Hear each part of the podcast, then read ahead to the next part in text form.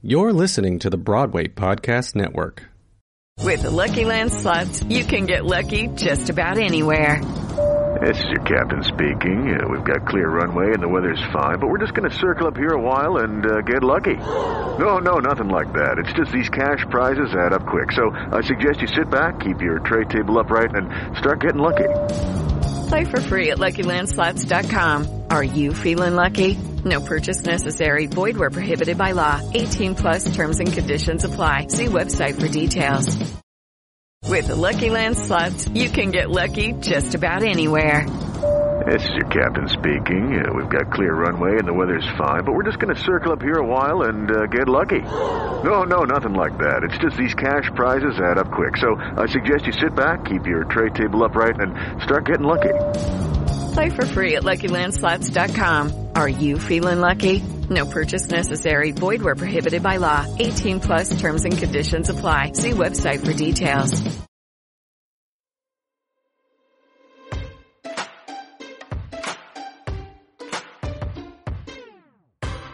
Hey everyone, happy spring. Welcome to the second episode of season two of Thesis on Joan. I'm Holly, they, them. And I'm Megan, she, her.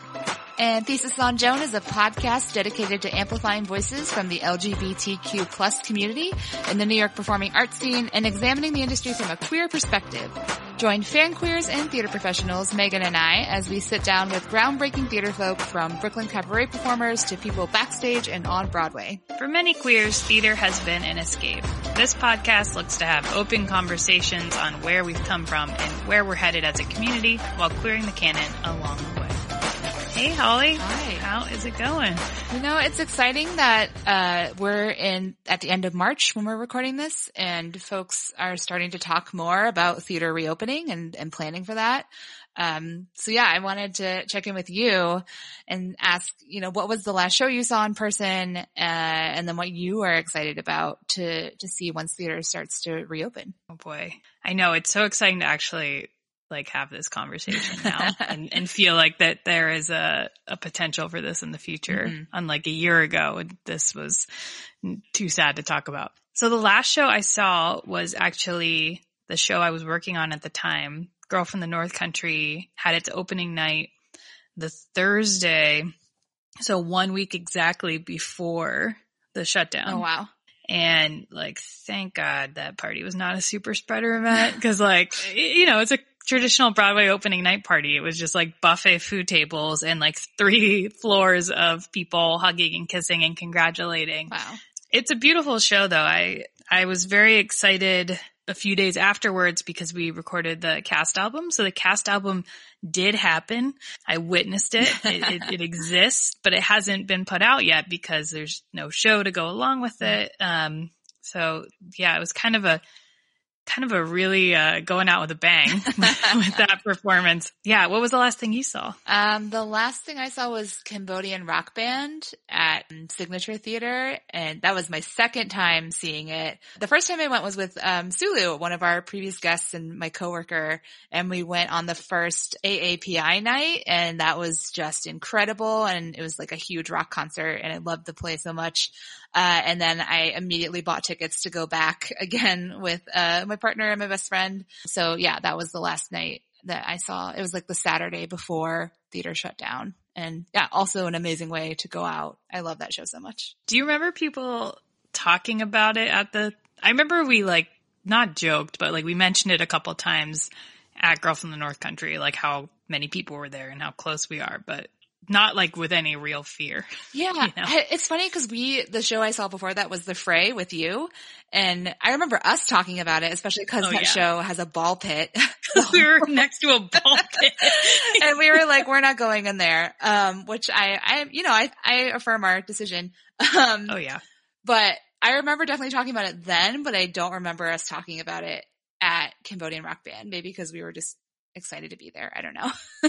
Yeah. And what's, what's a show you're most excited to see when you come back? Okay, the show that I'm most excited about to see just released a video trailer saying they would be coming back. So that would be Company uh, with Katrina Lenk and Patti LuPone. I had tickets for it and before the shutdown, and I'm so excited that they're actually coming back. What about you? I am most excited to see six. Hmm. And actually, just me being the nerdy theater advertiser I am, I saw a commercial for six on CBS Sunday morning, which is why I started watching CBS Sunday morning years ago for theater commercials. And I like audibly just like r- screamed because I just, it's been over a year since I've seen theater advertising on TV, which is so stupid. I uh-huh. know, but it was like, oh, this is a sign of hope. You know, you, what, you wouldn't be spending the money on a TV placement if you weren't confident that soon you would be able to bring people back to the theater. Jumping over to the show we saw was Cercle Hermaphroditos by Shualee Cook and directed by Ludovica Villar-Hauser. Uh, and it was a Parity Productions 2019 Parity Commission winner. So this takes place in 1895, New York. A trans man, Ambrose Carlton, finds a rare opportunity to beat the restrictive gendered system around him when he meets Laureline Reeves, founder of an underground social club for trans femmes known as Cercle Hermaphroditos. Ambrose hopes to find a lady at the club he can legally marry, then play the roles expected of them in public while pursuing the life they want in private. And this is based on true historical events. This show gave me some new terminology that I didn't, I wasn't familiar with. Yes, I was also struck by this too. Uh, the terms gynander and androgynine. I meant to look up what the history of those terms too, but I was like, oh, what's that? Yeah, I was um so I was like googling these and gynander is was often used for a masculine woman. I've never heard that term Yeah, before. So it must have just got like totally buried it, over the last 100 years. And it it was interesting too because there was like a scene with uh Laureline and saying like angina was her preferred uh term to be Hmm. addressed as. So I'm curious about like was that a word that was for the community as opposed to there's a scene where she lists some other things that they've been called that are not her preferred terms. But yeah, I, you know, just in our lifetime, I feel like the words that we use have changed so much. So it would be curious to, I would love to hear like what the author, what the playwright was actually able to like uncover from history about that. Mhm. It felt to me like, oh, there's so much about queer history that I still don't know. And finding those gems was really exciting. Yeah, and I'm not usually like a period drama person, but like I was very much here for this because it's like this wonderful story of chosen family, but it's set 150 years ago or almost 150 years ago. And I liked that through line a lot, seeing a lot of the conversations they were having and about the community they were forming. Very different language, but not dissimilar to the ways we talk about our chosen families today. Mhm. Yeah, and I'm I love a period piece, especially a queer period piece. Um, I think it's unfortunate that most of them center around white, skinny femme women for the most part, especially in movies. So this kind of this felt like a um, a detour from that, which was really refreshing. And it, and I didn't feel like it was about coming out. Like folks felt a lot more assured in their identity and who they were.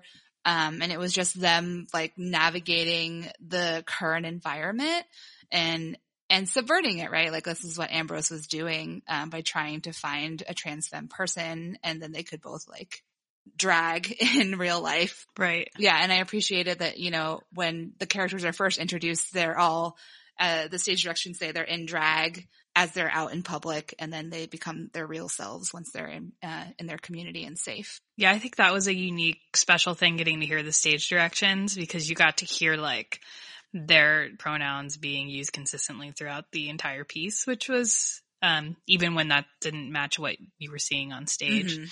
But yeah, you make a good point there. I, I liked that when we meet Ambrose in this journey, Ambrose is already like very confident about like who he is. It's just like this detail that he's trying to figure out. Whereas it, this play could have easily been about like someone who was trying to come to terms with their identity. Yeah. Um, and it was much bigger than that. hmm Yeah, it felt like a Shakespearean piece in the ter- in terms of like mixing up gender identity and confusion and Right. um who's going to marry who and that was fun for me and in a way that was more accessible than a lot of Shakespearean shows are. I liked that it was very from the outside looking in, like a very conventional of the time story. Mm-hmm. Like a young man is looking for a wife that like can be a, a true like love match who he can be himself with, but it's through like all these different queer lenses, like you're saying with the Shakespeare, like, um, switching and identities. Mm-hmm. And yeah, it didn't like really break the trope of like what a story would have been at the the time, mm-hmm. I guess is what I thought was interesting. And, but I appreciated that they had a little modern sensibility in terms of like the romance, like the two characters that end up at the end, they're like, oh, we've only known each other for a couple weeks, I think, but we're going to get married and yeah. we're really into each other right now. But like, I think one of them says like, oh, I know this isn't love or it's probably not love, but it seems like we've had a fight. We've been able to talk our way through it. It seems like we have the tools to be able to work through whatever comes. And, and yeah, I think we should give it a try, which was refreshing. Yeah, no, completely. Yeah, it wasn't just full like head over heels, like magical moment, like smitten thing. Mm-hmm. And I was, I was texting you, Holly, about the brother, cause I was like, why is this dude in this play so much? And you were like, because Lorelai needs happiness too. I'm like, you're right. I, I agree with that. It's not that he was a, um, I didn't like dislike his character and I thought the, some of the moments that he had, this is Ambrose's brother, some of the moments he had with Ambrose and like affirming Ambrose, I thought were actually really sweet and kind of refreshing to see. But I was also like, this is just a lot of this dude. yeah, but I love Laura Lorelai's character and the actor Stevie Love. I thought was a, was a really great performance. So I was happy to see her Lorelai find some kind of happiness. Yeah, yeah, even if it was with someone who maybe not has we were so excited about to see. I will watch Stevie Love in anything, anytime. They're incredible. I like couldn't stop looking at them the entire. I mean, they're on the screen the entire time, but there's just something about their performance was just like so amazing. Mm-hmm. Agreed. Yeah. And shout out to our past guest, Ian was in this and so, I thought so perfectly cast. oh yeah. oh my gosh. Such a fun character. Yeah. I loved seeing them in this role and I, and you know, more people of color in period pieces also. It doesn't have to always be white folks. You know, we can use our imagination beyond that and that's fine. I also wanted to shout out the argument that Ambrose and Plum have about gender norms and like Ambrose kind of falling into this like toxic masculinity role of like, I will be, you know, behind the curtain. I will yeah. be the man. And Plum being like, oh no, we don't have to, you know, we're already fucking with our identity and our sexuality. So like, why would we also adhere to these norms? Yeah, that was, that was awesome too. I did really like the line that Lorelai had when um the brother was saying like, "Oh, I'm sorry people have treated you this way. I'm sorry this is what your life is like." And she says, "You don't have to be sorry, you just have to be the exception." And I was like, "Oh, that's like a good just like thing to live by. Like don't dwell so much in in many of the things that we face. Like don't just apologize. Like start to live and be the exception. Mm. I was like, that was a good, good line. Yeah. This was a developmental reading. Mm-hmm. So very excited to see the next installment of this one day. Yeah.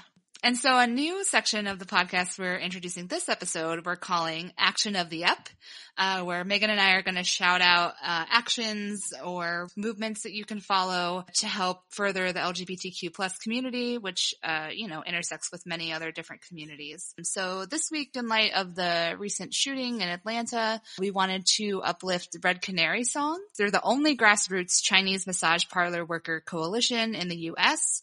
And right now they're uh, taking donations donations to support the victims' families and survivors and making sure those funds go directly to them. They also issued a statement recently about the shooting and rejecting the call for increased police in response to the tragedy. We'll, we'll link it in the show notes. You can learn more about them, uh, the work they're doing, donate, follow, and amplify their voice as well. Hey guys, it is Ryan. I'm not sure if you know this about me, but I'm a bit of a fun fanatic when I can. I like to work, but I like fun too. It's a thing. And now the truth is out there. I can tell you about my favorite place to have fun. Chumba Casino. They have hundreds of social casino style games to choose from with new games released each week. You can play for free anytime, anywhere and each day brings a new chance to collect daily bonuses. So join me in the fun. Sign up now at ChumbaCasino.com. No purchase necessary. Group. Void were prohibited by law. See terms and conditions. 18 plus. Step into the world of power, loyalty, and luck. I'm gonna make him an offer he can't refuse. With family, cannolis, and spins mean everything. Now, you wanna get mixed up in the family business. Introducing The Godfather at ChumbaCasino.com. Test your luck in the shadowy world of the Godfather slot. Someday, I will call upon you to do a service for me. Play the Godfather, now at ChumbaCasino.com. Welcome to the family. No purchase necessary. VGW Group. Void where prohibited by law. 18 plus. Terms and conditions apply. Now we are so excited to bring you a conversation that's very different from those that we've had in the past with the incredible theater critic, Jose Solis. And just a note that Jose references Alexandria Ocasio-Cortez in the interview, and we recorded it right after she shared her experience at the Capitol and her history of trauma as well. Um, so just some context for that. And more about Jose. He began his career as a critic at the age of 16 when he launched a film review website while living in Honduras, where he was born. He began writing about theater while attending college in Costa Rica and upon moving to New York City in 2012, focused entirely on the stage. His work appears in the New York Times, American Theater, TDF Stages, Backstage, Three Views, and America Magazine. In 2020, he was selected as the Floria Lasky Visiting Artist at Hunter College, where he will host the Wed at One series and started the BIPOC Critics Lab, a workshop he created meant to train the cultural critics of the future. The second installment of the lab was hosted by the Kennedy Center. He is also the creator and host of Token Theater Friends, a weekly web series and podcast where he talks to some of the most influential theater artists working today. So, Jose, we're so excited you're here with us today. Um, to start, Jose, we just asked our guests to share their name, pronouns, and anything else they'd like to share about how they identify. Thank you both for having me. I'm very excited to be here. My name is Jose Solis, and my pronouns are he, him, his. And is there anything else you'd like to share about how you identify? I love tacos. So basically my Twitter bio, like taco fiend, dog lover, like dog person, like, I mean, I need to see all the dogs and, um, Judy Garland lover and just like regular human being, I guess. Amazing. Uh, and you've written on so many different art forms from theater, film, literature, TV, and music. And do you have different approaches on how you uh, approach each of those? Let me tell you about the six months that I pretended that I was a sports writer. Oh my god! and I actually got paid to write about. Um, I don't even know what it's called. Like you know, like I didn't know that people place like wagers and bets on like baseball odds and stuff.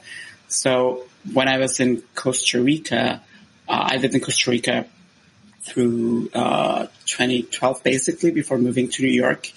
And I was in Costa Rica and someone hired me, like they hired me to write daily about like baseball, like wagers and baseball news and sports news. And it was around the time that the 2010 uh, soccer um, World Cup was happening. And basically all I did all day long was like try to understand what ESPN was about and then like paraphrase everything that I was reading. It was like, can you imagine sports numbers? It's like my nemesis. It's like oh. my, my bullies. Had to be so much work. it was, yeah. And my boss would be like, you're such a natural for this, man. Cause he was an American. And I, I don't know. So that's a long way to say I don't really have a different approach to anything that I do. I just immerse myself completely into everything.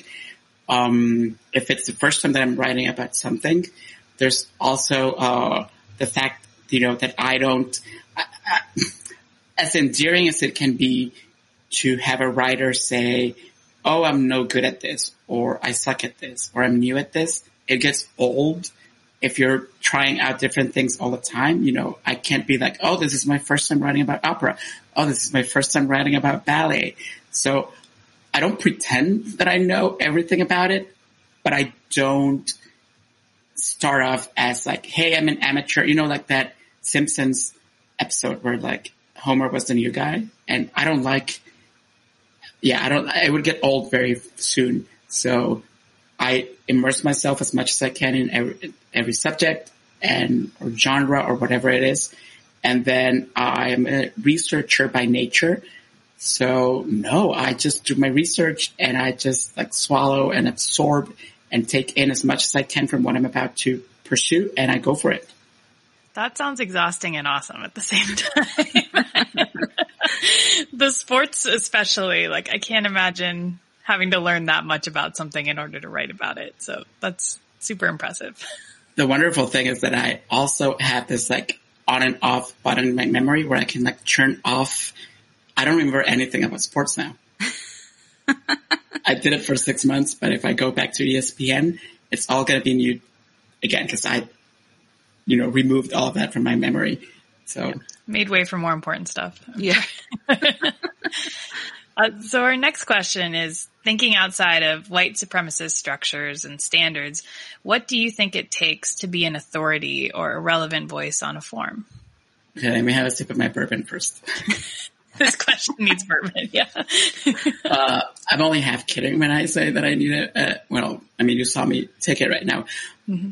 One of the things that I have realized is that the thing about an authority is that most of these people who claim to be authorities and some of the people who we assume are also are authorities, they have nothing really to back it up. So one of the things even that I tell, uh, I've been talking to a lot of like literal children, like, you know, like ages from like 10 to like 16 who are interested in criticism. One of the things that I always tell them is you by default, just from being a human being who's alive at this moment in time, unless we're having like a seance or something like that, but you know, like you as a human being are an authority in being a human being. So I don't even like fuck with like the white aspect part of that, which is like mostly related to academia and a lot of things that involve gatekeeping and money and uh, things that are reserved for like certain elites, like which so many people by default are excluded from.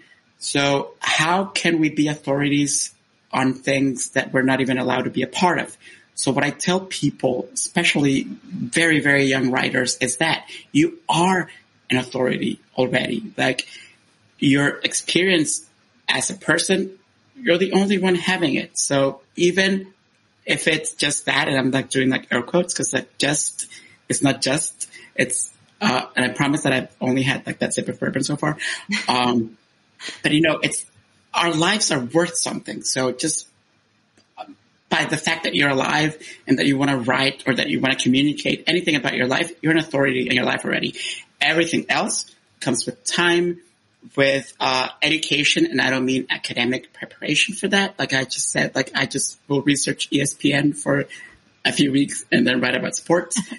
it's really up to up to each of us and what we um because it's a struggle also like you know like it's it's not like oh you can like be whoever you want be whatever you want technically you can but also technically you can't because all this white supremacist structures are keeping us from doing it but you can, you know, even if it's like in your journal, like at home, on Twitter, or whatever, you can write about whatever the hell you want and you are an authority. And no film bro and no Christopher Nolan expert and no professor and no white, like cis male, like douchebag can come tell you that you cannot and that you're not an authority on something that you know because you've lived it. Yeah, that completely, you know, takes away the the need for imposter syndrome, right? Like no one can be an imposter because we're all we all have experience. Oh, so that translates greatly into our next question about uh, you're the founder and director of the BIPOC Theater Critics Lab. Can you tell us about that program and its genesis? It's doing really amazing work right now. Thank you so much for that.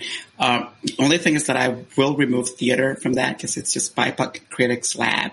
Because one of the things that I also make sure is that, I mean, we're freelancers, we're journalists. We know that if we only knew how to do one thing, we would starve even more than we are starving with this freelance rates, right? So, um, uh, although I started this mostly based on my experiences around theater, which is like extremely white and extremely, uh, you know, not inclusive. Uh, once I was able to take my workshop to the Kennedy Center, I, I, feel like I'm just like jumping ahead of myself. So you told Do me to like, okay. Uh, okay. So basically what happened was this, like I was for the longest time, and I mean like years and years and years, at least since 2014, when I started being let in into all this like theater groups and like critics groups and all of that. Um, I kept commenting on how New York City, which prides itself on being like the, uh, you know, the theater capital of the world, has no workshop or training specifically for theater critics, right? Even worse for, uh, theater, for BIPOC theater critics, right? I really admired and I really loved there's a program that runs parallel to the New York Film Festival at the Lincoln Center. And they run a program parallel to that, which is designed for new budding critics, right? For film critics. So back in 2013, I was working for this startup called Stage Buddy. And I worked there from 2013 through 2018. And I love sticking my nose in places where I shouldn't. So in addition to the work that I was doing there, uh, in terms of marketing and also like writing theater reviews, I was also like, why don't we also launch a film section? And I just want to edit it. And they were like, okay, go for it. So I started working with primarily women of color who, you know, cause I, I used to get all those like pitches for like why Inception is the greatest thing since the world started. And I'm like, fuck off. and I ended up, you know, because of my sensibilities, I guess, and because of the things that I'm interested in, I ended up like working mostly with young women of color. And there were two years in a row back then where two of the writers that I had been editing and I had been publishing on this tiny website made it into that film um, thing at the Lincoln Center. And I was oh, like, awesome. okay. So I was like, I'm not that bad at this like editing and like mentorship thing. So I try to do that with theater. And I was mostly worried because, you know, I was a member of the American Theater Critics Association for like two years and I'm still a member of the drama desk. I joined in 26, I don't remember, like four years ago or something. And from the second that I got there, and I got into those like meetings where like it's like meet the membership. Everyone's white and everyone's like super old and respect to people and their longevity and all of that. But how can, you know, how can the critics and how can the journalists who are covering an art form that is constantly evolving, that we're told is always moving, that we're told is experimenting with stuff, how can they be people who want faxes and who, for instance, and again, it's not like an ageism thing at all. It's more like their sensibilities, right? Like they don't want to see a revival of My Fair Lady with a black women playing Eliza, for instance. Like they want Julie Andrews, like cryogenically frozen, playing something that she played in 1956, right? Mm-hmm. And I get it. And I pray that when I'm old, I'm not going to be, you know, so stuck in my ways. but I kept noticing this. Like, I'm, how can I be, you know, how can I be the only person who looks like me? How can I be the only person who is not a white person who is a part of this? So during the Black Lives Matter protests in 2020, I guess as most of us, I was feeling absolutely powerless. You know, I knew that I, there was nothing that I could do on like a large scale. Like, I mean, I could go and protest and I could like tell the cops to go fuck themselves and defund the police. Like, that's very important. But there was, I felt like there was nothing really that I could do And instead of feeling sorry for myself for not being able to do anything, and instead of like harassing people who were going through other things and being like, how can I help you? What can I do for you? I was like, okay, you're home. You've been home for three months already. Uh, just get to work on something. And I had been collecting notes and I had been working on a syllabus and like a program since I started, you know, being a part of these groups. And every time that I try to bring this, you know, when I was a, on the board of the drama desk, for instance, every time that I would bring this project, like I want to launch a mentorship program for critics of color, I would always be told, let's have a meeting about it. And then we would have a meeting and then they would talk about who they sat with at the 1976 award ceremony. Oh boy. for two hours and then nothing would get done. And again, like I love all those stories and they're beautiful, but there's a time and a place. And I mean, are, are you both, are you both American? Cause I don't want to say something that's going to like get me kicked off from, okay. you know, and I say this with love and respect as someone who, uh, came to the U.S. as an adult. You people love meetings. You love your Terrible. meetings. Yeah. And nothing really gets done in those meetings, right? Especially in theater. Yeah. So I was like, you know, I was like, enough meetings. Like I need to do something. So I went on Twitter. I developed a program. Like my mom helped me, um, come up with like a budget. I suck at numbers, like I said, with the baseball thing. And my mom helped me like come up with like a budget, helped me come up with, uh, the way to like fine tune the syllabus that I had created. And I went on Twitter and I said, I'm doing this. I know that it's super like weird and like out there because I'm not being backed up by any organizations. I don't have any money to do this, but I want to do this. So who wants me to mentor them? and then two young women, I, I, I said that obviously like it, this is open exclusively for, uh, BIPOC budding critics, right? And you don't need any preparation. Like maybe you ran into this tweet today and you realize, hey, why not? For the first time and you've never had any interest in this, I don't care. Like I don't need to see your background. I don't need a background check. I don't need to know where you went to school. I just want you to want to do this with me. That's so refreshing. so almost immediately two, two young, uh, women DM me and they were like, I'm in. And it took me about a month to get back to them when I had assembled a team of eight complete strangers from Twitter who were like, we want to do this with you. And I had to turn down so many people because I was like, I don't have like the mental and emotional capacity to deal with like, you know, a hundred people at the same time, right? Um, so then from August through October 2020, I did a pilot program of what I then called the BIPOC Critics Lab. And my idea was during 10 weeks for me to share. I don't even think of myself as a teacher or an educator. I'm someone who's just sharing their experience. And I wanted these eight people who had no experience whatsoever in writing about the performing arts or podcasting about the performing arts or making videos about the performance arts to know the kinds of things that they would encounter in the quote unquote real world. So more than teaching, training, whatever, I wanted to share my experience. I wanted to pass on my experience. I wanted to tell them the things that you don't even learn in school.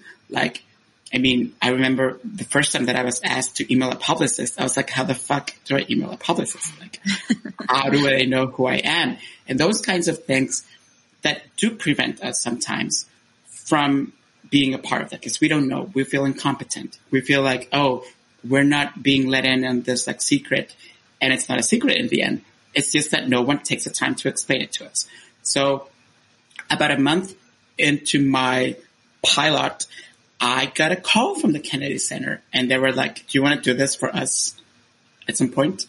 And I was like, uh, I'm finishing my pilot October, uh, I think it was October 22nd. And I was like, give me two weeks to rest and I'll get started with you. Wow. So cool. I, and I know you've already written about this, but what are some of the big learnings that you took away from those first uh, installments, that first session that you had? I, although I'm always like on my soapbox against imposter syndrome and all of that, I had severe imposter syndrome. So every time that I'm in one of the sessions, uh, I always feel that I, I'm the person who belongs the least there. Like I feel like I have no place there in terms of what I can teach, in terms of what I can share and all of that. But the thing that I was never expecting was, and this happened really both by coincidence, but also in terms of practical terms, like, you know, like how many workshops have you seen for theater, for instance, for the performing arts that are like, we are meeting at like 9 a.m. on Wednesdays. And we're like, we have jobs. Like, yeah, you know, like we're not like, we're not like out in our yachts waiting for something to do on like Wednesday. and I was like, although weekends are precious and they're sacred and we all need our time off, I knew that I needed to find the right time for everyone, all those eight people originally to be able to meet at the same time.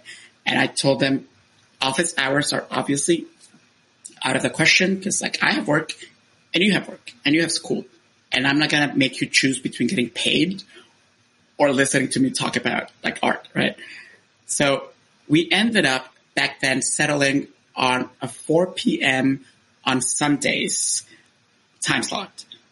And fortunately, I also did another doodle for the Kennedy Center lab, which this time there were 17 uh, future critics. And we did the same thing and everyone, you know, it's Sundays at 4 p.m. So where I'm going with this was that I wasn't expecting this to become almost like a church and a cool church. Like, you know, a church that, that you kind of want to go to. That you're not there because your parents forced you or because you feel like you're going to go to hell if you're not there. Um, and I wasn't expecting that. I was very moved. You know, I'm very strange in that like my only rule in the lab is that there are no rules. Like I always tell them like if you need to skip a section, I don't need to know why. Like you don't need to tell me. You know, I don't need to know why. Like if it's like, I mean, as someone who missed school once because I had a pimple and it was huge. I don't, if you have a pimple and you don't want us to see, I don't need to know. Like, I trust that you know why you're choosing not to be here, right? But there's no retaliation for that. There's class notes. There's, you know, I always gave them the, the option to like schedule one-on-ones with me if they needed one. And our sessions are also recorded and they're kept private for the cohort. So if you miss it, you don't miss it. Like you can catch up. But one of the things that I wasn't expecting that I really found very moving was this one time I remember, uh, we were like in the middle of like one of our sessions and one of the members, uh, was in a chat going, I'm sorry I can't be there because, uh, and I saw I can't be there and I was already like, no rules. Like, why are you telling us that you're, you know, like, no, like, no, I don't want to be a burden on you. And as I was about to like go, like, don't explain, like, just like turn this Zoom off. They said, uh, they were on, they were on their way to uh, a family funeral. And they said that although they couldn't be present for the session itself, that just being there and listening to us talk gave them comfort and made them feel good. Wow. And I was not expecting that at all.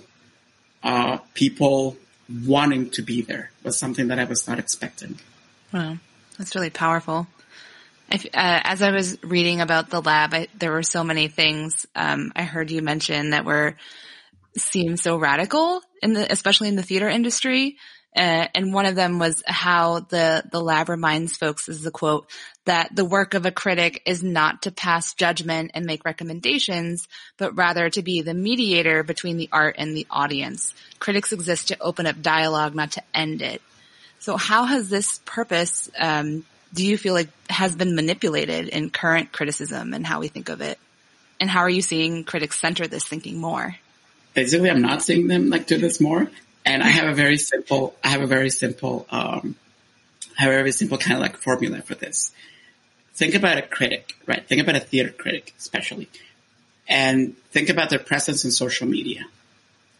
Is their social media being used exclusively for them to dump links to their pieces and then move on and be inactive until the time comes for them to dump another link? Or are there the AOC style talking to the people who want to engage with them? Are they answering to comments? Are they answering questions? Are they starting conversations outside the piece that they, you know, that they published? Are they engaging with readers in the comments? Although the comment section can be messy and all that, and so can social media. But do these people go outside of their ivory towers to actually engage with the people? Not only engage with the famous artists that they want to, you know, look good for, uh, or the people that they wrote about, but are they answering to the college student who's in like Arkansas? Are they talking to the high schooler who's in Brooklyn? Are they talking to someone who's not their own circle? The answer is usually no. They usually just talk to each other. They ignore or block or mute anyone who is not part of the circle. So if you're, if you're a critic and your audience on social media and the audience that you are willing to have a conversation with is other critics, you are just perpetuating the reasons why this white supremacist structure that is arts criticism is almost impossible to shake and to move because you are helping it stay, you know, you're just helping it feed itself and not go anywhere. And speaking of that, our, our next question is right, right along those lines of just insulating yourself and not taking any accountability or being vulnerable at all. Um, so another focus of the lab seems to be moving away from the white supremacy of academia. And how have the future critics you've been working with, how have they started kind of thinking outside of that, that box of what's possible? I was very disturbed when one of the uh, cohort members at the Kennedy Center said to me that they were doing my assignments. And, you know, I, I leave an assignment every week, but I tell them every week, do it if you want, do it if you have time, do it when you want, do it when you have time. But also like, I will give you my feedback when I have time and I'll give you my feedback. You know, it's going to happen. Like if you send me something, I will acknowledge it and I will give you my feedback but don't do it because you have to. Don't do it because there's a deadline. And one of the members of the Kennedy Center was like, yeah, I'm doing like all the assignments that you left because they're more fun than doing schoolwork. And I'm like, I'm like, no, I'm like, you're not, you're not getting credit for this. You know what I mean? I found that really moving also. Like it's, I found it so, I find academia so, I, I, I I'm just going to say it. I think that a lot of people in academia hate young people and hate the idea of having competitors once they graduate. And that the only reason why they're saying in academia is to make people feel like they can't accomplish their dreams. And I'm saying this because when I, you know, I, I was born in Honduras and I stayed there until I was uh, 18 years old. And I started college when I was 16, not because I was some like Doogie Howser kind of like genius, but because I was just, anyway, it's a long story. But I started college when I was 16. I was a semester away from graduating when I was 18. Uh, I was doing a communications major in a school in Honduras. And I went to this class and it was a business class because they made us take all this like stupid business classes. And I was in this classroom and this guy who was our professor turned to us, to his students, you know, like a bunch of like 18, 19 year olds and like people in their early twenties. And he turned to us and he looked at us and he said, I want each of you in this room to know that you are never going to accomplish to anything. You are never going to be anything. Like your parents are paying for school and that's, oh my God, that's because wow. you're all like stupid and you're never going to be anything. So just give up and just like come to class and like just keep living your lives. I looked around my, uh, I looked around the classroom and no one reacted. And in that moment, I took my shit. I put it in my bag. I got up and I told him, we'll see about that. And I never went back to that school. Wow. And my parents wanted to murder me because they're like, you have only six months left. Just please get a diploma. And I was like, no, like my dignity, my morals I'm not going to go back to that school where this man told us that. Like people like that should not be in academia of any kind. And I've encountered uh, young people here who are in school who are like Ivy Leaguers and who are in this like schools that you know like it, it, they're like ridiculously expensive when their professors tell them you shouldn't be doing this. You should try to become something else instead. That is not fair. That is not cool. Those people don't shouldn't be allowed to be around other people, much less young people who are impressionable and whose dreams they can crush just because they're being assholes. That's heartbreaking. It's just and probably going into thousands of dollars of debt for to learn from them. Like shame on them. Yeah, they have no place there. That's nuts. Very brave to do what you did though. I don't, I think yeah. fearing my parents and the tuition retaliation, I don't know if I would have been as brave as you.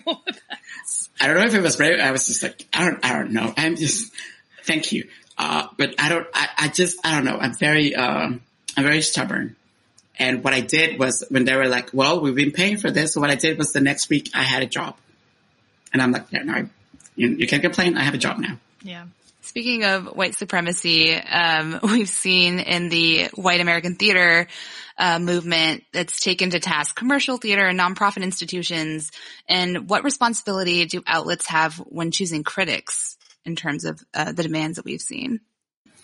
That's a loaded question. So let me have another sip of my bourbon for that. um, you know, something that I've realized is that, um, and I don't want to use you know, I'm a huge, huge, huge, huge fan of Congresswoman Alexandria Ocasio-Cortez. And I don't want to, you know, it's hard for me to like mention her right now, especially after, you know, we as society made her share her trauma with us just because a bunch of people in Congress won't believe her. So this is why I'm kind of like, I feel like a shitty human being like talking about her today because uh, this happened, you know, last night, her Instagram live. But the reason why I'm mentioning her, you know, I, she's extremely courageous and she's extremely brave because she's doing this work in government where it's like all other sorts of fucked up. But the reason why I'm mentioning her is because she taught me through her example that a lot of the times these structures simply don't care. They're not, you know, are they responsible? Sure. Should they be doing this? Sure. But they don't care. They don't give a damn. While she, for instance, you know, while we had like Nancy Pelosi fighting Republicans and we had horrible like Mitch McConnell doing monstrous things and supporting this man that was in the White House up until like three weeks ago, while they were fighting and going about it on CNN and doing this like histrionics and this like really mediocre political theater, Alexandria Ocasio-Cortez was in her district and she was feeding people. She was going door to door feeding people and she does that. And sure, this structures should care and they are responsible because they are guilty for us not having the opportunities that uh, that especially straight white men have, right? But I realized in my work as a critic that to want to change them is almost like the game that they want to play. Like they want this suffering porn. That's what they want. They want me to be out there complaining, why am I not the, the chief critic for this paper or this magazine? Or why isn't like, I don't know, this organization hiring me? They want that. And I'm not willing to give them that.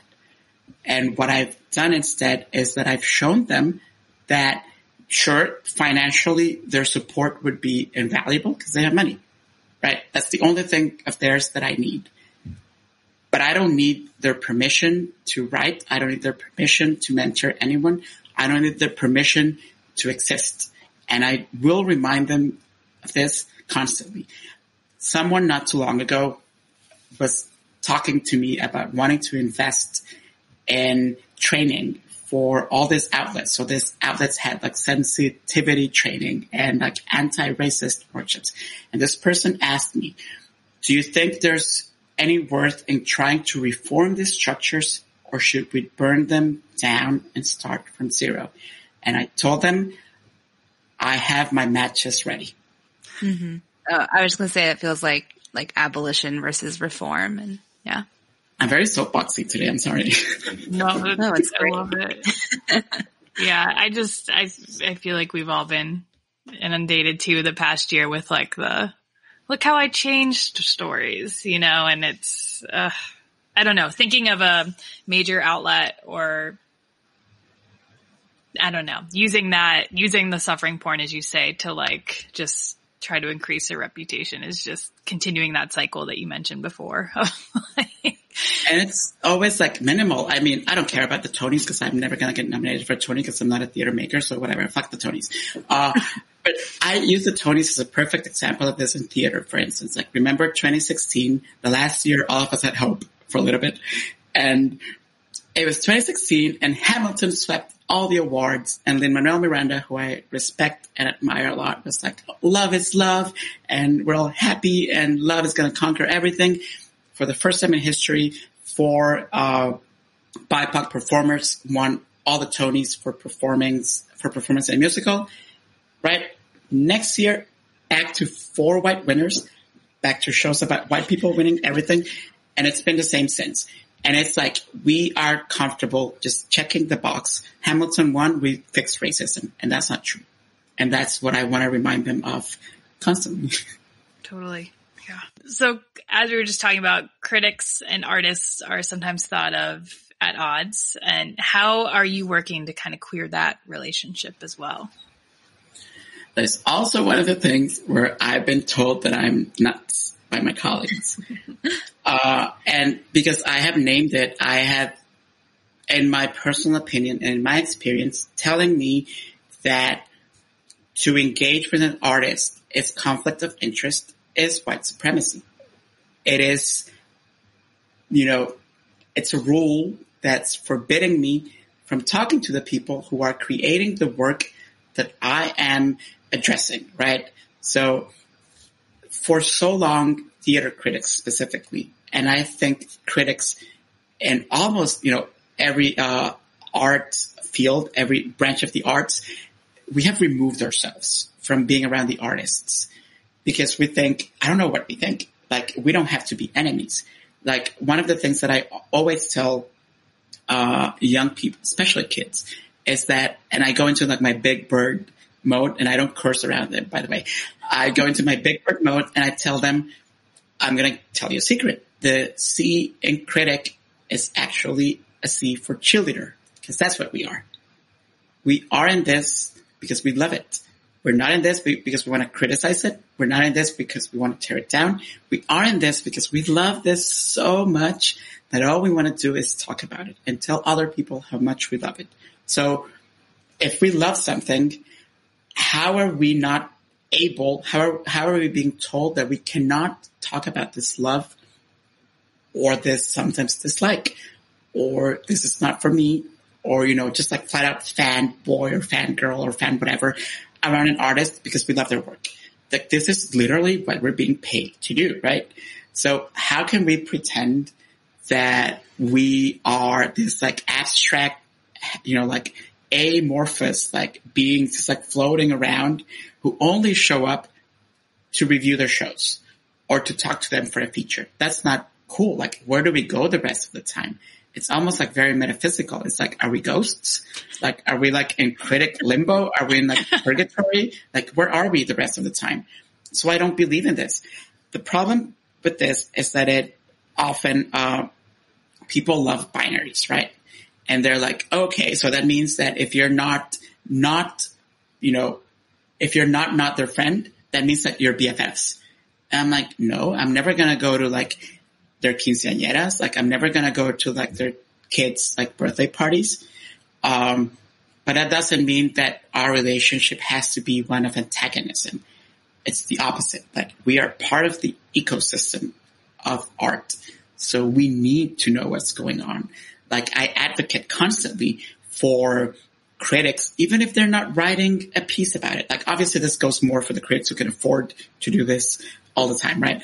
Uh, if you're like juggling like a million like jobs and all that, like don't listen to me right now. But if you can afford to, for instance, take your Friday off and not go to the Met and not go to brunch and instead ask a theater maker, would it be okay if I attended one of your rehearsals? Not because I want to write about it, not because I want to be nosy, and because I want to see what's happening. I want to see what you're doing. I want to see what it's like to make this thing that I love. Not because I need to, not because I'm on assignment, but because I love it so much. So I would love it if I had the time and I had the money to like, you know, not have to work all the time. I would be like in people's like Zooms all the time, like looking at what they're doing and also building a relationship of trust because this leads, you know, if we start treating, uh, well, I'm going to exclude myself right now because I'm going to be like very, uh, I don't know, like, um, I'll use my vanity right now and exclude myself from that because I'm not like that. But if we were a part of this process, if we wanted to know more about artists, then we wouldn't talk shit about them when we review their work. We would think of them as human beings. We would not be okay with writing or saying stuff that can get their shows closed. Or we would not be okay with talking about their sexual orientation, their, uh, their, uh, their looks, you know, the way they move, the way they sound. We would not be okay with treating them like less than human beings if we were actively part of the process of art making, which by default is completely human and one of the reasons why I'm proud, one of the few reasons why I'm proud to be a human being. So I feel that if we were a part of this more often and constantly, we would not be seeing the kinds of criticism that often turn the spotlight on critics, right? Like when a critic says something horrible about a person's like, uh, sexual identity, for instance, or their gender identity, or when a male critic comments on the way a female actor looks, for instance. We would not be dealing with that if we were a constant part of the process of art making. Hmm. Yeah. And if the artists were thinking of you guys as more, more as people as well, hopefully that would eliminate a lot of changes to the art that happens just to appease like what they think a I, I'm always, I always think about how sad it is the changes that have happened to things in anticipation of reviews, right? And I think so on that side of it too, it would help a lot if it's a more human relationship between you as well. Yeah, like the last thing that I want an artist is to be afraid of me. Um, cause I love them. Like I love their work. And you know, whenever I go see something, for instance, that I don't like, first of all, like I always acknowledge that criticism is an opinion. That's all it is. Uh, we get paid for opinion sometimes. That's the only difference between us and the rest of people.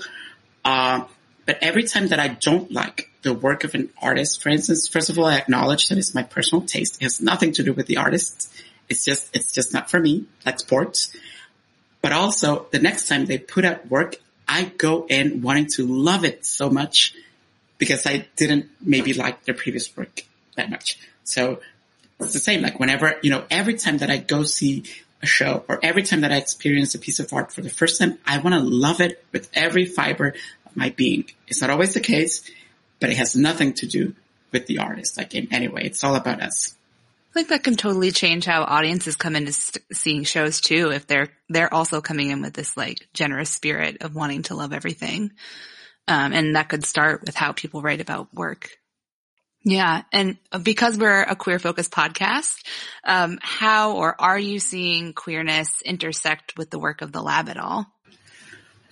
It's, uh, you know, this happened almost by default. Like I, I'm always like, when I see the, the people gathered in, when I saw the people gathered in the room at the Kennedy Center and I started learning about them, I was like, fuck, it looks like I planned this. Uh, because it was significant, you know, a significant amount of, like, I think we had like 60% women. And, and I'm like, holy fuck, that's like incredible. And a large percentage of our, uh, cohort at the Kennedy Center were queer young men and women. So I don't know how this happens. I know that there's this like really shitty joke about every theater critic uh, every male theater critic being a gay man, which I have to say it's like maybe like a little bit founded on like reality. Cause I don't think I know, I know a couple like straight guys who review theater, but it's like, you know, the art by de- the arts by default because they speak to they speak in code sometimes and they speak to a sensibility that's sometimes going against the uh, heteronormative world that we live in. By default, the arts attract queer people because we feel that we're being heard, we're being seen, and we are allowed to be who we are in the presence of an artwork that speaks to us. I mean, I'm wearing a freaking Madonna. Which I love. Yeah. For a life yeah. And it's, I, I don't know, I don't know if I have like a, a great answer for this, but I'm just happy, I guess, seeing that now the difference with the lab at least is that I get to meet, um, BIPOC, queer, uh, youths, I guess, and people of all ages. That makes me very happy. It's not only a bunch of, uh, gay white men anymore in my circle. That's what we definitely need. Yeah, much more of that. um, but we wanted to jump over to Token Theater Friends. So as creator and host of Token Theater Friends podcast, can you tell us a bit about your podcast and also what does token mean to you? Token was a word that we wanted to appropriate just so it doesn't hurt us anymore. So I hate being a token. I mean, who doesn't, right?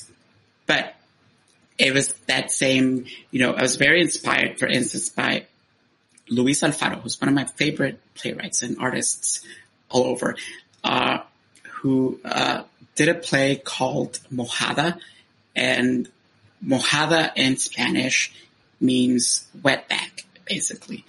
And he named his play Mojada. It's an adaptation of Medea. So there's this like amazing like wordplay over there and all that. But he wanted to appropriate that word so it wouldn't hurt undocumented immigrants anymore. Obviously, there was a large percentage of people who were like, how dare you use this word that's being used as a derogative, term against us and all that. And sure, they're absolutely right. But I love that once we show people that a word won't stop us from doing our work and that a word can't hurt us. I mean, Madonna in a song goes also like sticks and bones. Sorry, sticks and stones may break my bones, but your words will never hurt me. So that's tokenism for me. I mean, I know I'm a token sometimes. I actively try to not let that get to me, but I also want people who feel tokenized at times to take that and twist it and turn it into something that they can use for their own benefit. Almost not necessarily like being like an like a double agent like a mole or anything like that. But hey, if you're gonna tokenize me, I'm gonna squeeze the hell out of my token benefits, right? Like if you mess with me, you're gonna know that you're messing with me. So the main idea of the show was that I wanted, you know, I, I really am not like a social person. I'm not someone who likes being, um, in the spotlight. My friends in college used to call me Wildflower because I would literally always be like against the wall, just like smoking my Marlboro lights and drinking. I'm not good around people. Like I'm really not good around people and I love people. Um, but I'm, I'm just very shy by nature. Like I have also like severe like social anxiety. So I'm just like someone who prefers not to be in the spotlight. But if you think about, you know, this is not fair if you're both like theater people, I guess, but let's pretend that you are not theater people. Or let's talk about another field altogether. Do you know, for instance, like, I mean, Holly, you have a lot of books. What, like, what's an, what's an art form that you're like, absolutely like, you don't know anything about? Uh, I will say opera. Okay. How about you, Megan? I was about to say opera too. Um, I'll go with opera also. yeah. So do we know, we know that there's opera critics, right? But do we know what they look like? I can guess. Yeah. right. The guess part is like very accurate.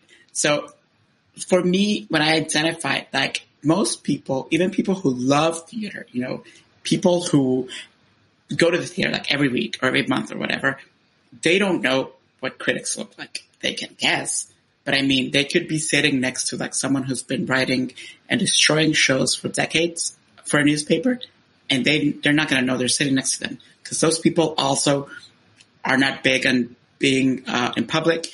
They're not big on like even showing. They're kind of like the, remember like the eggs on Twitter, like the trolls basically, who hide their faces and then talk shit about people. So for me, most white critics are kind of like that. They're going to have like avatars. They're going to have not their faces. Like they don't like people seeing their faces.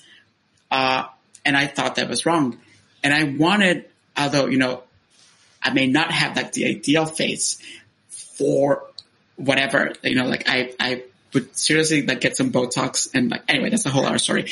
But I wanted young people, especially, I wanted kids to not think about like anamorphous being a white man when they're talking about criticism, but I wanted them to see people that look like them talking about the art form that they love or the art form that they want to be a part of when they grow up.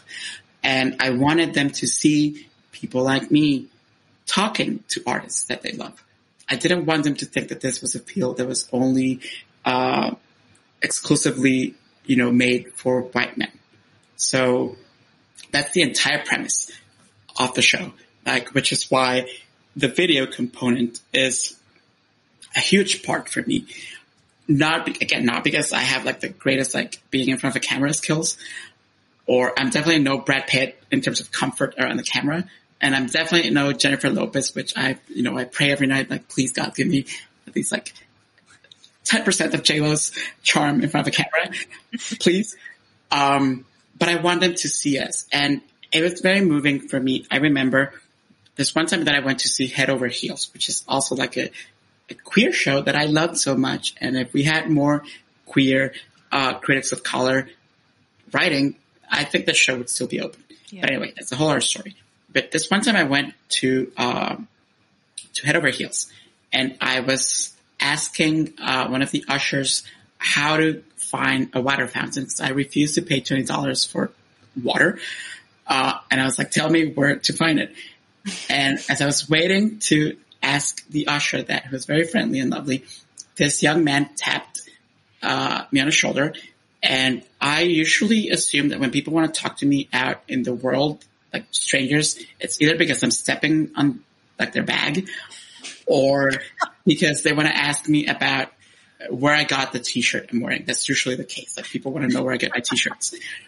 So I turned and I was like ready with like, oh, I got here, here, here, or sorry that I'm stepping on your back. And instead they went, I just wanted to let you know that I love watching your show and that you inspire people like me every day. And I never expect stuff like that. So I blush and I just like hide and I'm like, please just ask me where I got my t-shirt. That would make this much more comfortable. Um, but that's what I wanted. Not necessarily for me, as there's no one else is doing it. I was like, might as well be me. Uh, I'm very excited right now because I, um, I'm working on my very first episode that I'm completely producing. I'm not involved in it at all other than producing. And if things go well and if I'm able to get more funding, uh, very soon, I'm only just going to be producing the show and it's going to be an entire roster of BIPOC critics and journalists talking to artists and talking to each other, both the web series and the podcast. And I'm just going to be home trying to get rid of this like lines. oh, that sounds amazing. We're so excited for that. That'll be great. Okay, so we have a section called Queering the Canon where we look at existing theater and how we can queer it. So we know that you're a huge Kelly O'Hara fan, as are we. Do you have a show or a role that Kelly's done that you would like to see queered? Well, actually, I love this question so much because it made me think a lot about Kelly, which is like, I already do that a lot. Uh, and first of all, like, I need her to play Billy Flynn in Chicago, like she did at that is cast, Oh remember? Yeah. But then I was thinking, you know, like Kelly O'Hara gets a lot of flack because she has this like really gorgeous voice and she's like divine on stage, but she gets a lot of flack because she's very safe in terms of what she does, right? With her characters and the roles that she takes on. But I was thinking about just like the shows that she's done recently. Uh, like Kiss Me Kate, and let's not go into like the whole Shakespeare Taming of the Shrew, like stuff like this. Pretend, you know, that's a whole other podcast. Um, but in that show, she's playing a female actor who gets to tell her male lead what she's willing to put up with and what she's not willing to put up with. And she even kicks him in the nuts, which go Kelly. And then I went back to, uh, The King and I, which again, colonialism, imperialism, and all those themes. Let's pretend we know that and we know it's fucked up and all that. But there she's also a single mom, a widow who travels across the world on her own and teaches her son how not to be a dick, right? and also sends her, you know, like she goes like uh, like fist to fist basically with the King of Siam, who's a man of color and all those things and all that, whatever. But she, I realized that she has kind of been subtly playing all these uh, female characters that through very feminine, um, you know, approaches challenge the system of misogyny and sexism. Even going back to the Bridges of Madison County, which is my absolute performance of hers. She takes on a lover. She fucks Steven Pasquale on stage. She was like, like, go Kelly. She sings about it. And then she's like, but you know what, Steven? I think I'm going to stay with my family. So bye. and then he's the one moping about not having her uh, in his life. So I would say my ideal queer the canon work would be seeing Steven and Kelly switch roles in the Bridges of Madison County. Amazing. And have Kelly pine over not having Steven and his abs in her life. It's so funny we talked about this before we we got to this interview and we asked each other the same question. And Megan, do you want to go first? well, I also picked Bridges because I love her that show so much. But I just wanted to, even though I love Steven Pasquale, like he's great. I want. I'm like, what if we just swap him out for like more of a lady type or like non-binary type and kind of queer it that way? I feel like that would be fun. But mm-hmm. yeah, Holly had a great answer too. Yeah, you hit my other one, which was also the King and I, a problematic fave. And I just want to see Anna and Lady Thiang run away together. I feel like that could happen. That we could make a version of that. oh my gosh, amazing. I know, I can't wait to see what, what do we know what she's going to do next after pandemic times?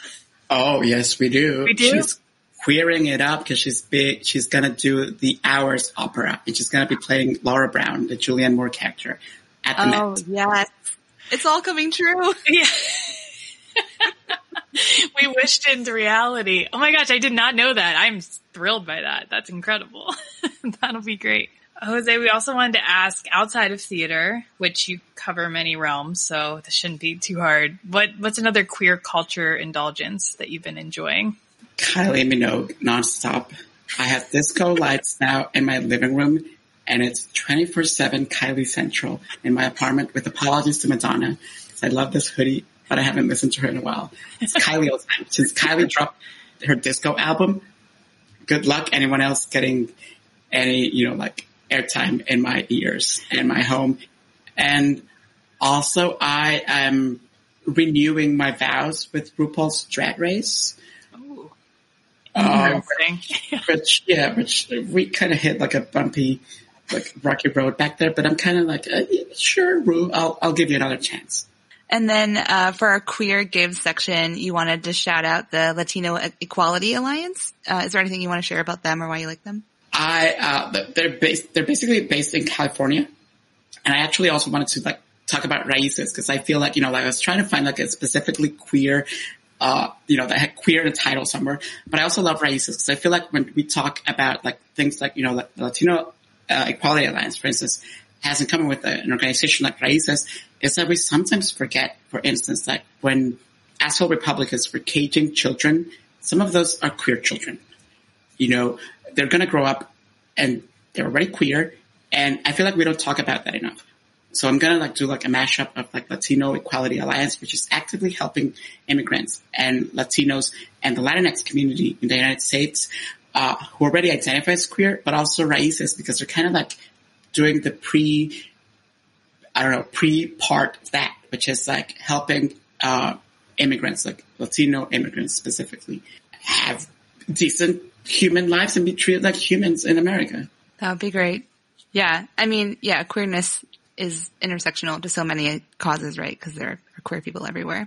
We'll definitely shout them out. That's great. Thank you so much. This has been such a cool conversation. We were both so excited to just talk to you about criticism because it's, I feel like it's something we encounter constantly as theater fans and theater professionals, but I can't, I don't think this is, goes to your problem. I don't think I've ever had a conversation with a critic before. Exactly. See? And that's not cool. Like, I mean, that's, I always say that, you know, I wanted to be a critic because when I was little, I used to devour Lisa Schwarzbaum's reviews on Entertainment Weekly.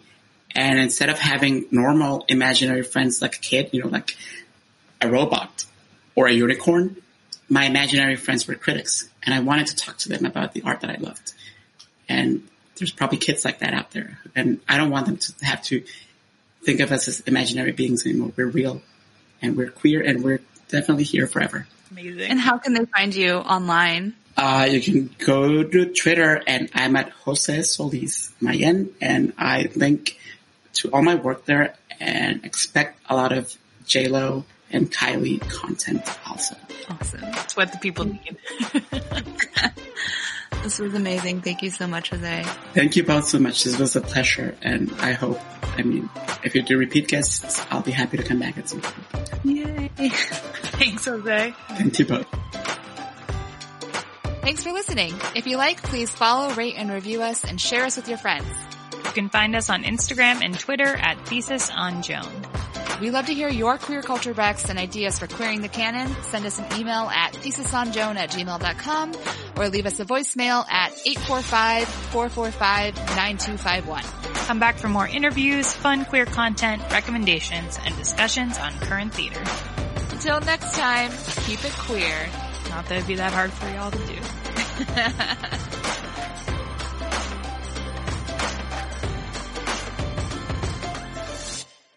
totally. And, um, oh my God, Grace is sending me pictures from Dick's Sporting Goods. it's a picture of a chair and says, do we need this? All right. Anyway,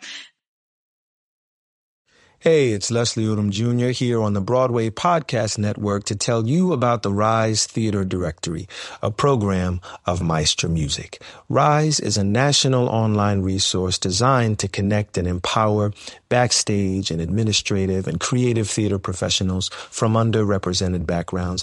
If you work or aspire to work in the theater community, this can help you find your next project. And if you hire theater professionals, search the Rise Theater Directory to find your next team. Create your profile now and get more information by visiting risetheater.org. That's theater with an R-E, R-I-S-E, T-H-E-A-T-R-E dot org because only together we rise.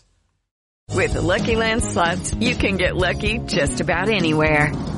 This is your captain speaking. Uh, we've got clear runway and the weather's fine, but we're just going to circle up here a while and uh, get lucky. No, no, nothing like that. It's just these cash prizes add up quick. So I suggest you sit back, keep your tray table upright, and start getting lucky. Play for free at LuckyLandSlots.com. Are you feeling lucky? No purchase necessary. Void where prohibited by law. 18 plus terms and conditions apply. See website for details.